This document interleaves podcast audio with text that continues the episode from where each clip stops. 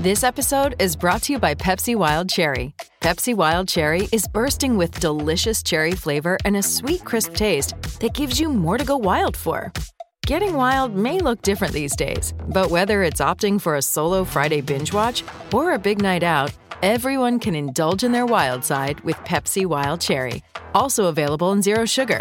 So grab a Pepsi Wild Cherry and get wild. Lucky Land Casino asking people what's the weirdest place you've gotten lucky? Lucky? In line at the deli, I guess? Aha, in my dentist's office. More than once, actually. Do I have to say? Yes, you do. In the car before my kids' PTA meeting. Really? Yes. Excuse me, what's the weirdest place you've gotten lucky? I never win and tell. Well, there you have it. You can get lucky anywhere playing at LuckyLandSlots.com. Play for free right now. Are you feeling lucky? No purchase necessary. Void where prohibited by law. 18 plus. Terms and conditions apply. See website for details. Hello, it is Ryan, and I was on a flight the other day playing one of my favorite social spin slot games on ChumbaCasino.com. I looked over the person sitting next to me, and you know what they were doing? They were also playing Chumba Casino. Coincidence? I think not. Everybody's loving having fun with it. Chumba Casino is home to hundreds of casino-style games that you can play for free anytime, anywhere even at 30,000 feet. So sign up now at ChumbaCasino.com to claim your free welcome bonus. That's ChumbaCasino.com and live the Chumba life. No purchase necessary. VGW. Void were prohibited by law. See terms and conditions. 18 plus. The dream is made real. Ricky Hatton rocks the world. How do you like it? How do you like it? Wish I was 50 years younger and I'd kick your ass. It's over.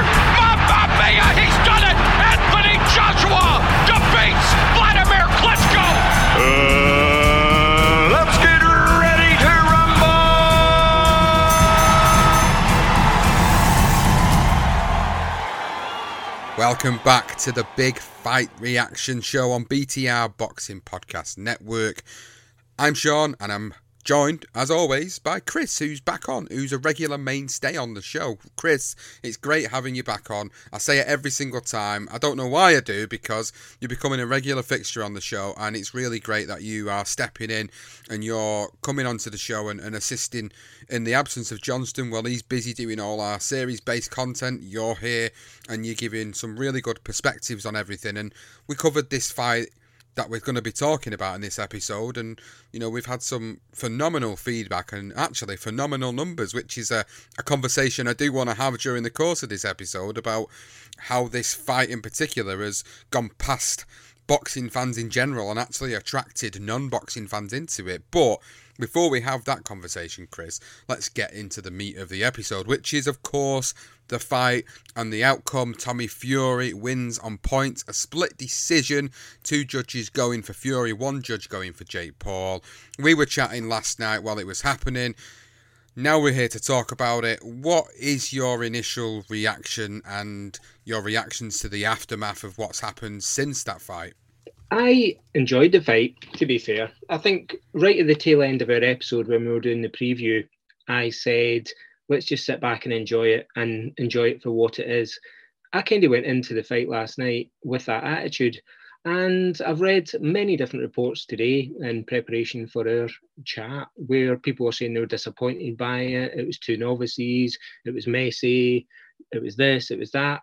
Of course it was. That's what it was always going to be. You know, it, it was really, it wasn't necessarily two professional boxers as such. It was two guys who've built the the profile and built it well on social media. And one of them had boxed for longer than another, and that showed last night. So I went into the fight. You know, we didn't know how to call it between the pair of us because we didn't really know that much about either of them. So we went for Jake Paul in the in the preview. We got it wrong. You know, so be it. You know, we didn't really know anything about either of them. But take it for what it was it was actually a decent little novice fight. Yeah, there was bits of it that were messy. There was bits of it where both guys showed that really they didn't have a great deal of ring craft. You know, Tommy Fury was better. He was a deserved winner. I had him winning eh, a 76-73 after the two points deductions on either side. And the knockdown, But you know, he boxed quite well at times. Tommy Fury, you know, he, he worked out at, at, certain points. His jab was working and connecting, and he followed up with a straight right hand. There was a couple of times where he did that three, four times in a row, and probably showed his naivety because he was he was in the pocket there, and it was predictable what he was going to do at times. But Jake Paul, you know, couldn't get out of the way of it at, at, some points. When you looked at him, his style was a little bit different from what we'd all expected. And even though Jake Paul had fought a number of times before, as we highlighted in the, the preview, it was against boxers who were, you know, not necessarily boxers, it was boxers who were basketball players or boxers who were MMA stars. So, you know, his six victories, this was almost like, in some respects, his debut where he was actually fighting a professional fighter. And you could see it. He didn't know how to cut the ring off. He didn't really know how to respond at times to to what Tommy Fury was doing with his jab. His defense was was very odd at, at times, but he showed that he knew his way around the ring. He could protect himself. His right hand looked quite well, you know, when it landed a, a, couple of times. And obviously, he got a knockdown. I don't know how you felt about the knockdown, Sean, but, you know, I actually believe Tommy Fury when he said he was slipped, but there was still a punch landed. So you've got to call it a, a knockdown. But I took it for what it was. I thought it was entertaining. I don't think either guy's a world beater, and I don't really think either guy will raise their level, you know. But uh, I enjoyed it. Yeah, I'm going to say it. I enjoyed it. Well, fair enough. That's that's that, you know what what what else did people expect out of this fight, Chris? I think that's the thing that you've got to kind of be realistic about. This is like people that followed this fight, maybe people that are not so much avid boxing fans like ourselves, maybe did expect it to be greater than what it was because they are coming at it from a completely different perspective as to what we was. We're a bit more highly critical of, of fights and fighters because we're doing this constantly. We were involved in boxing constantly all the time. So we're going to be more highly critical of it. And, and you know, we, you, you're right in what you're saying. It was two novice pros, and they couldn't help but highlight that multiple times on commentary last night. And fair play to them for making sure that they did highlight. Uh, if you was watching yeah. it on the BT Sport feed, they basically yeah. said that it was novice pros, novice pros, novice pros and that's fine. I'm glad that they did do that. I didn't watch the other feed, so I don't know what the Americans were saying about it or how they were uh, their perception of this was was going down. I've not seen anything about that, or I've not heard anyone's opinions on that. But when I was watching it, I understood why they kept on talking about it, why the likes of Anthony Crolla and Carl Froch and Denzel Bentley were all saying the same things, highlighting the fact that this was two guys necessarily that if they didn't have their fan base that they did going into this, they probably would just be fighting in a small hall leisure centre somewhere. But because they've got this fan base and this following, it's what's made it into this huge event. Now, the fight itself was exactly as I expected it to be. It was messy. It, there was spoiling going on. There was clash of heads. There was fighters not putting the foot down when they could have done. There was fighters not knowing what to do when they could have done it. And it's exactly what I saw in the fight. And I watched this last night with my wife, who's a massive boxing fan as well. And the first thing she said to me is, this is a pretty crap fight, isn't it? And I said, well, this is what it was meant to be. It wasn't meant to be this this huge toe to toe war. You know, it wasn't like one of these big British fights like the Benn and Eubanks or even the Froch and Groves type of fights. It wasn't meant to be that. It was meant to be what it was. It was just the celebrity status that comes with it, which yeah. has turned it into this big circus uh, and big hype for people that are non boxing fans that tuned into it. Now, I'm quite highly critical on the whole YouTube scenario of, of like Misfits Boxing, for example. I'm really not a fan of that. Something like this last night is, I dare to say it, it was actually good for boxing in a way which it brought other non boxing fans over. When you get something that brings that type of mainstream crossover where it brings fans from other sports into it that potentially then might become fans of the sport in general and then end up tuning into all of the real stuff within boxing, all of the legendary stuff within boxing, then for me that's not a bad thing. Mm. Like there's a few guys that listen to this podcast, Chris, and I'll give a shout out to one, Devon, Devon Dowling from America. Now Devon is a massive wrestling fan, and he's only recently transitioned over to become a boxing fan by picking up our podcast and all the series based stuff that we do. and he's still learning about boxing and the history of boxing. And you know, he was quite hyped for this fight last night. And you know, the first thing he did was message me last night after the result and said, "Oh, you got that one wrong, didn't you?" And I was like, "Well, we can't get it right all the time, and and we didn't know what to expect for." These two guys getting in the ring, and some might say, it, you know, it was disputable. There's people that are still saying that. I mean, I don't think it was. I agree with you, Chris. I agree with how you had the scoring for this fight, but it certainly left a appetite for a little bit more out of these two, and I think that's kind of what my point was about this to Devon was that actually this could go again and still do just as well because they're both still in a position where they're learning and another mm-hmm. fight with one another is still another learning fight for one another and the fact that they've just made a hell of a lot of money off it the pair of them they're not going to not want to do this again. Of course, they're going to want to yeah. do this again. If someone, if someone turned around to me and I got myself into shape and I fought guys that were transitional fighters from different sports and I, I amassed a little record like Jake Paul had done, and then actually got a little bit of skill behind me, and then someone comes along and says, "Look, do you know what? There's a rivalry here.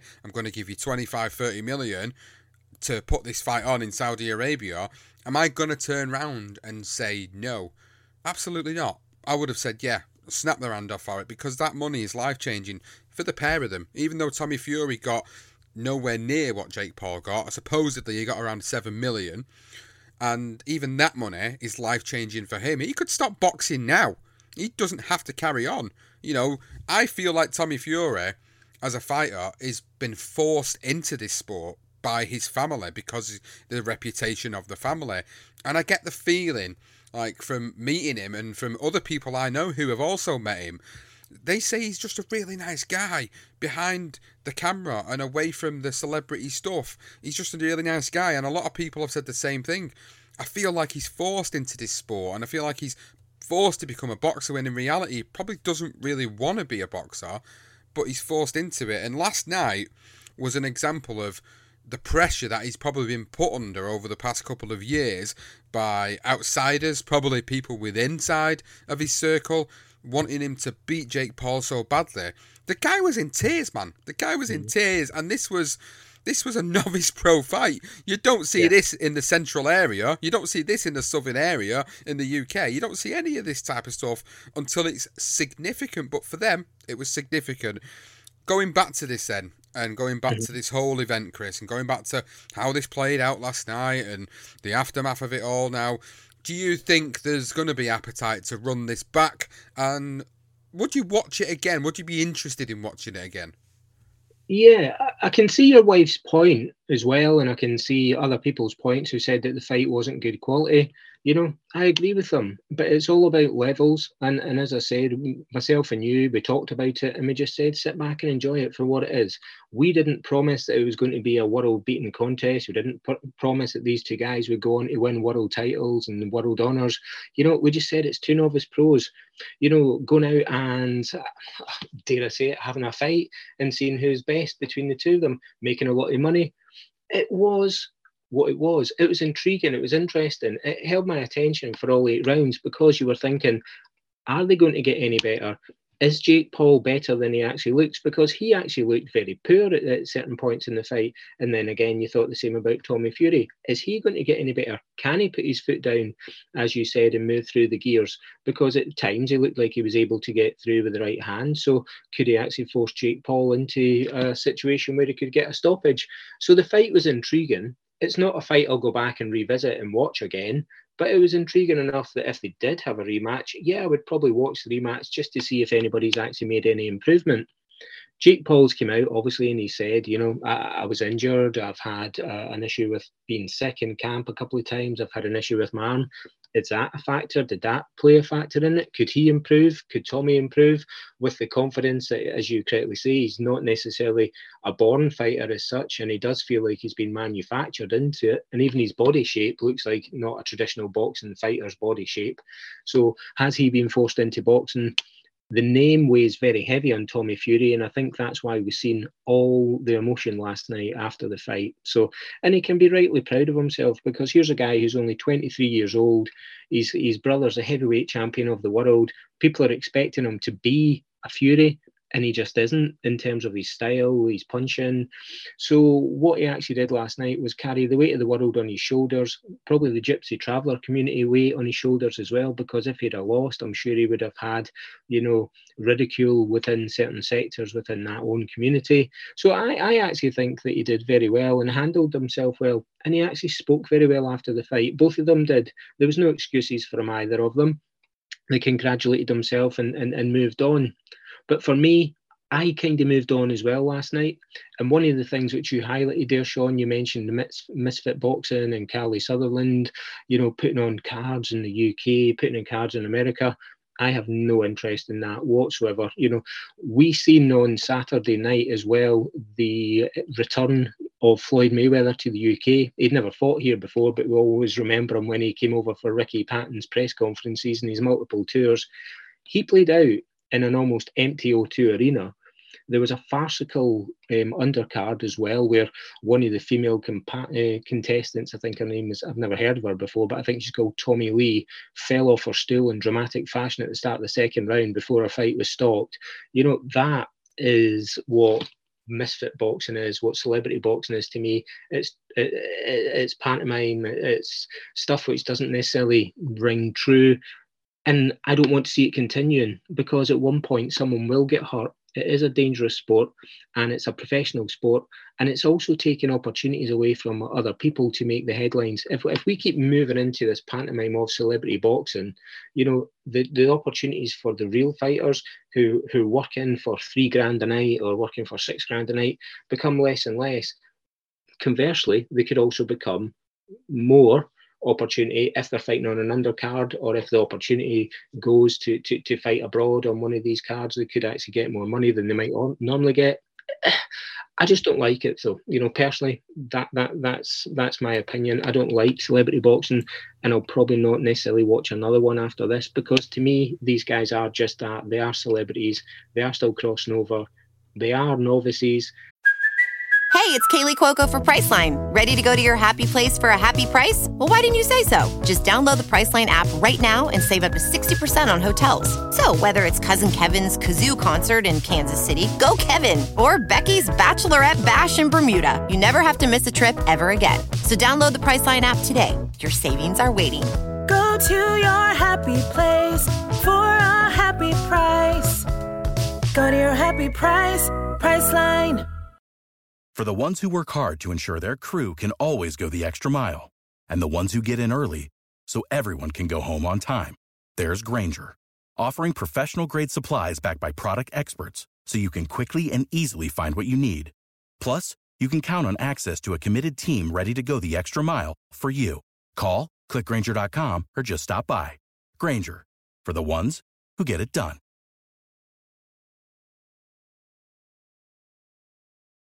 With the Lucky Land slots, you can get lucky just about anywhere.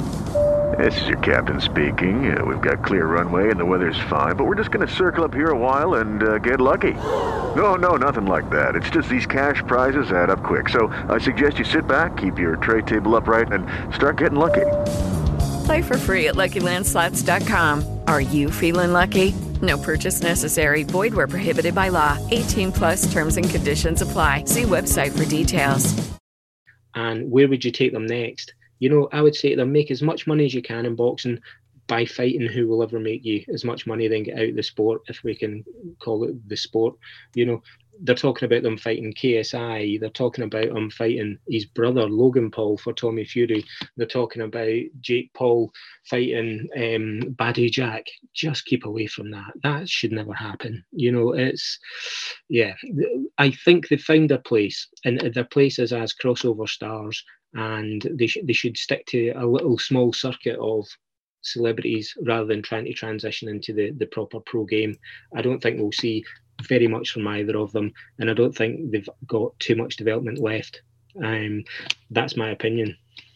It's a very good opinion. It, really is, and and I think what I see from this as the future of of, of this sort of celebrity boxing per se is when you've got people like a Floyd Mayweather who who can go and do these exhibitions in well a really empty arena, which it, what it was, it was terrible. Uh, the pictures Yeah. going around social media were, were pretty farcical, and, and you know, for someone like a Floyd Mayweather, it's pretty sad, really. And, and he obviously wants to do what he's doing, but the fact nobody wants to bother going watching a guy who is love him or hate him, a bona fide boxing legend, and yet nobody wants to go out there to watch the guy because the rest of what they present there is just so poor.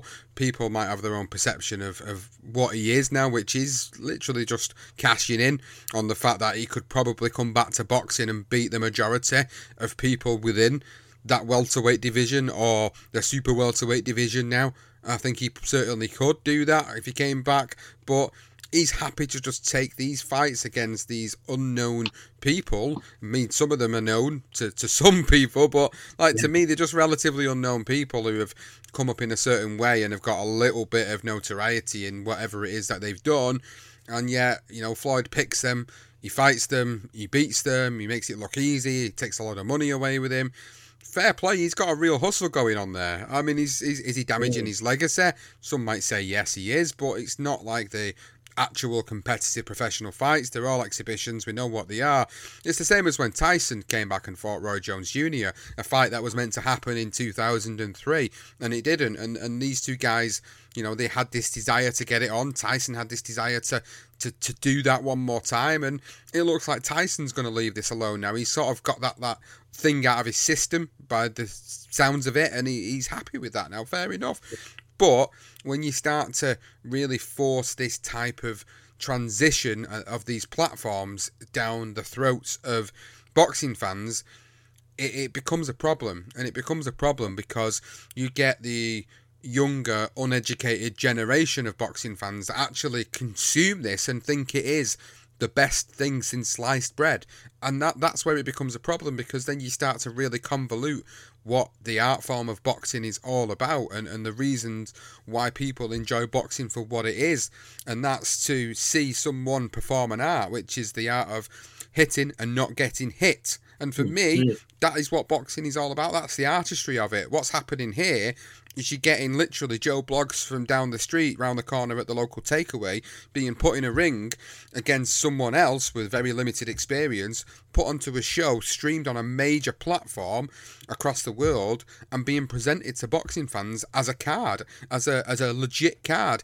All that they're doing is they're putting two relatively well-known names at the top of the card, maybe from the YouTube world, maybe from other reality TV shows, and going, actually, yeah, these two names will sell, and whatever we stick on the rest of this card, it can be a crock of crap. But people will still buy it because of the two main eventers at the top of it. So what Yeah. all, all that's happening here is there's a loophole within boxing and promoters and people involved with these outfits and these are very well known names as well that are involved with these outfits respected names they found they found a niche and they found a way to basically make money rather than trying to work their asses off to promote a show with a load of prospects on genuine prospects who work their asses off to get on them cards rather than lose money on a show which is what happens to a lot of small hall promoters in the UK they would rather go and do something like this grab whoever they can to throw in the ring and then make a hell of a lot of money in the process and like you said, Chris, it's the people, the genuine hard-working fighters that have got the talent way beyond the people that are going on these shows and are actually suffering as a result. And that's always been my problem with it is these guys are suffering. Now, I wanted I wanted to mention something. I seen a post today by Tony Jeffries, uh, Olympian, obviously ex-professional himself, and he was talking about how people like Ebony Bridges and people like Jake Paul and people like Tommy Fury, what they've done to get themselves into their positions that they're in is they've built a brand. Now, what Tony's talking about in his little video that he's done is that boxing now is about brands, and you've got to build this brand. Uh, and you could be a relatively novice fighter who will never go anywhere other than an area level or British title. But if you build that brand big enough, whether it be through posting raunchy pictures on social media or whether it be in YouTube videos, if you build that brand high enough, you will get yourself into a platform which has facilitated what we've seen last night. So that is another conversation I wanted to have. Like, Yeah. uh, uh, at which point does does that become acceptable and the social norm for this sport? Yeah, well, it is, and, and the fighters that you've highlighted there, they've done exactly that. They went away, they built their brand. You know, regardless how they've done it, they got people's attention. Doesn't make them a great fighter. Also, doesn't make them necessarily ticket sellers in the sport because someone like, say, Ebony Bridges, who has got a, a big social media following and she's now on OnlyFans, she doesn't necessarily sell tickets for events and she's still on undercards and she's our, our, our biggest performances have come by you know um, being on undercards of say Josh Warrington in Leeds where she's kind of adopted Leeds as a football club. Now she adopted that football club by having a poll on Twitter if you remember you know which football club should I support. She was looking to jump onto the bandwagon of something that was already established. Very clever marketing from her and a very clever way to do it but she's managed to establish a name become a world champion make some money but she'll probably probably make more money from OnlyFans than she will from boxing. And and and for her, you know, I would imagine if she got beat, you know, that might be her done with boxing because, as we say, she can make more money from, as you say, taking her clothes off or, or posting herself in, in skimpy underwear. I suppose one of the things which we, we must discuss as well is, you know, I feel quite disappointed in the, the Sauerlands for actually going on with Misfit Boxing and they almost seem to have turned their back on what they were doing with Wasserman and what they were doing with Eddie Hearn at, at Matchroom and they were working in conjunction with them. You know, the Sauerlands, even though they're British, had a, a very, very good business model over in Germany. They brought through people like the Klitschko's, Arthur Abraham, and now they've just went for the cash grab because they don't have any boxers who are relevant in the actual sport of boxing. And, and, and that to me has been quite disappointing to see how they've actually just transformed themselves into into money men within this celebrity sector. You know, it, it is what it is. You know, for me, as I say, I'm a hardcore boxing man. I love my boxing. I love the history of boxing. None of these guys we're going to be talking about in future 10, 20, 30 years down the road. So, you know, we embrace them while they're here. We've embraced this fight. We've talked about it. But as I say, for me, I'm probably done with celebrity boxing now. And uh, I'm happy to park it and leave it where it is. Don't blame you. I really don't blame you. Well, we'll go away from celebrity boxing for a moment and focus on the chief support fight to the Tommy Fury and Jake Paul outing, which was Ilunga Makabu versus Badou Jack. Now, that actually turned out to be uh, uh, an overly ex. Well, and oh, I was not expecting that fight to be as good as it was. That's what I'm trying to say. And whilst I'm stuttering at the same time, I'm trying to say that fight was actually miles better than what I anticipated it to be. And Badou Jack made a little bit of his own history there by becoming a three weight and a three time world champion in the process. And he actually looked really fit and strong for 39, whereas before we were talking about this in, in the preview and off air he looks quite laboured, and we're thinking, yeah, he's he's coming towards the end of his career quite clearly here, but there's a little bit of life left in him. He actually gave Makabu uh, a hell of a night, and Makabu gave him at times a hell of a night. But ultimately, it was it was Badou Jack that came through and stopped Ilunga Makabu in the twelfth round in what was a really good, entertaining back and forth fight. What did you think about that, Chris? Was you happy with that? Did it save the integrity of the card, if there was any integrity on the card? Because it certainly did for me, and I wasn't expecting it to be that good. Yeah, I, I think it obviously was the, the fight of the night for the boxing purists. And as you say, Badou Jack put on a hell of a performance in the preview, you know, we're thinking he's 39 years of age. What's he going to genuinely have left? But we also forget, you know, Makabu himself was no spring chicken. He's 35 years 35 years of age, and he'd held on to the WBC title, so he, was a good world class opponent. But what was interesting, as you say, the minute that they came out, Barry Jack just looked different. He looked different to how he looked against Richard Rivera, where I thought he looked quite fleshy. Um, and he looked very, very defined. He looked toned. He looked big at the weight. So he'd obviously been working on becoming a, a proper cruiserweight because as we'd highlighted before, his, his glory days were at light heavyweight and super middle. So to, to, to be 168 pounds and look great and trim as he did at super middle, to then step up and be 199, you know, he, he actually carried the weight very well. But it was an intriguing fight, and uh, again, a fight I really enjoyed. And what you could see there is, is Makabu was was very slow and laboured at times. He was quite predictable, and and Badou Jack, I thought, just made him work. You know, there was times where Baddy Jack was just sitting waiting to counter, and he countered so beautifully against uh, on Sunday night. He, made him work for every minute of the, the, the 12 rounds it went. And even though at times it looked like Makabu might have been getting through to, to Baddy Jack, you know, I think Baddy Jack was always in control. He always had a game plan. And him and his trainer, Jonathan Banks, I think executed it to perfection because what they just waited for Makabu coming in, throwing maybe a labour jab to the body or a, a, a, body shot left to the body, and the right hand from Baddy Jack was always there to counter him. And, and the timing of it was exceptional. And in some ways, it kind of reminded me a little bit of a, an aging James Toney who would roll with the shoulders and then fire in a, a right hand when you weren't expecting it you know, Makabu was out of range at times, and Badou Jack at that age was able to to close it down and, and land with the counter right. And as I say, he was making Makabu work all the time because Badou Jack was taking the outside of the ring. And now some people say, oh, that's going to tire you out. But he wasn't throwing a great deal of shots in some of the rounds. He was just waiting for Makabu to keep following him and following him and following him and counter. And, and I think, they, as I say, they executed the game plan to perfection. And when the end came, you know, it was it was a fantastic sequence of punches to actually put him down, and and it was just so well deserved. And I actually thought, you know, for for 39 years of age, absolutely made up for you. Third WBC um, belt, which he now picks up because um, he was previously WBC at super middleweight. He won the WBA at light heavy, and now he's just won the WBC at cruiser. So yeah, I, I was made up for him, but I just thought it was an educated performance, and it, really, really was was um, you know he really perfected how to beat a southpaw. And, and I think that if anybody wants to see how you fight a southpaw, that's one of the fights that you could reference in the future. Yeah, I agree. It was a good fight. It kind of saved that integrity of that whole card. I mean, I, I watched a couple of the other fights. I'm not going to go into too much detail of them. It was quite an early night in a few of them fights anyway, to be fair.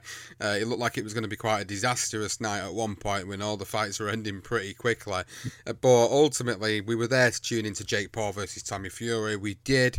We enjoyed it for what it was and we now look at what potentially may happen between the two in the future, which the likelihood is these two will probably get it back on again, and it'll probably make a hell of a lot more money, and people will be intrigued to see this fight again.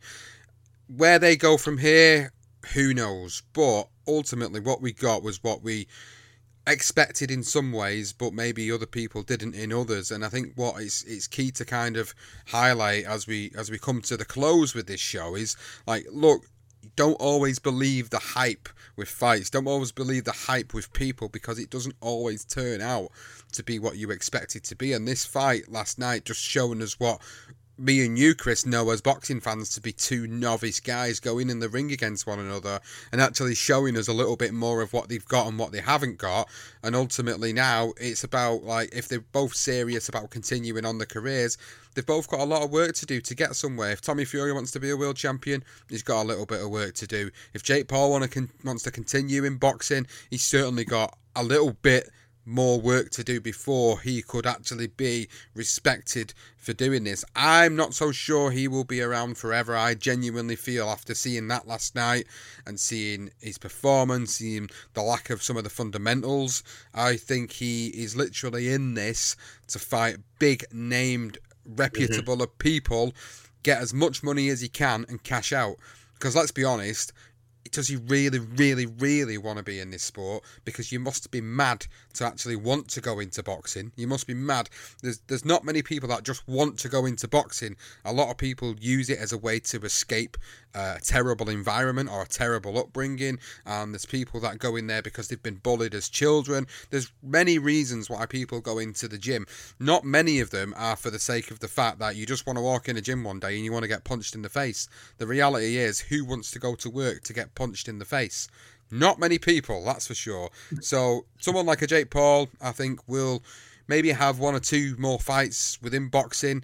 If he really is serious, maybe we'll see a little bit more out of him. But ultimately, we got what we kind of expected. The right man did win on the night, which was very important uh, to see the boxer, the boxer from the boxing family, actually win, which was which was good, and I was happy. And I actually thought maybe it could have ended up being a draw, which wouldn't have surprised me in the slightest. Which is I was what was texting you last night. I was saying there's a drawing coming here because I genuinely expected that this sort of thing would happen.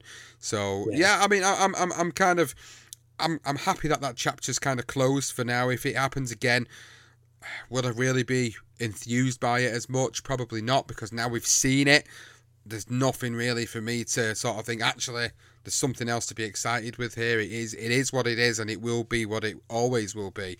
And it'll just be down to the fact that there is obviously a viewership and a consumption for it as to why people do want to tune into this type of well, I don't say type of sport, but type of actions within this sport that we love so much. And I think it will happen again. But my worry is the whole convolution of what other promoters are now trying to do to it. That's the worry with it. But for this, Chris, we got what we got. Uh, we enjoyed it for what it was. Uh, and ultimately, the right man won on the night. And, you know, we can walk away from this now knowing that we've covered it. We've given our thoughts, feelings, and opinions on it. And maybe, maybe once more we'll see it again.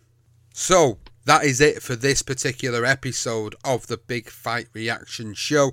Chris will be joining me again for next weekend's Big Fight preview. We've got Lewis Ritson versus Ohara Davies and Brandon Figueroa versus Mark Magsayo. Back to the real boxing it is for the next episode.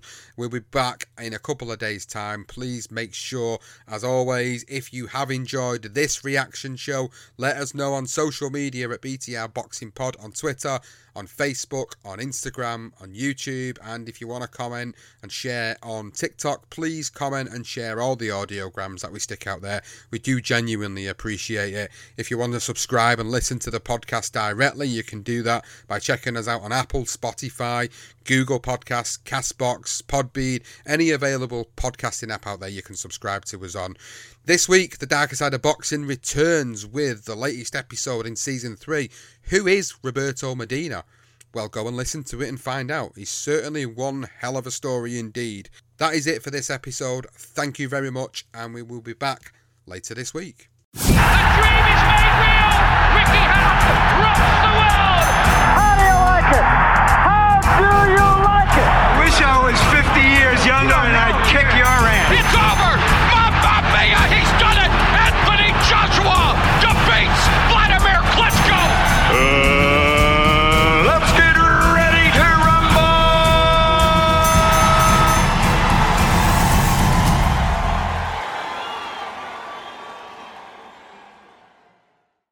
Sports Social Podcast Network.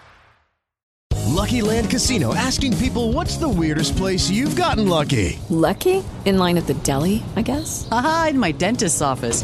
More than once, actually. Do I have to say? Yes, you do. In the car before my kids' PTA meeting. Really? Yes. Excuse me, what's the weirdest place you've gotten lucky? I never win and tell. Well, there you have it. You can get lucky anywhere playing at LuckyLandSlots.com. Play for free right now. Are you feeling lucky? No purchase necessary. Void where prohibited by law. 18 plus. Terms and conditions apply. See website for details.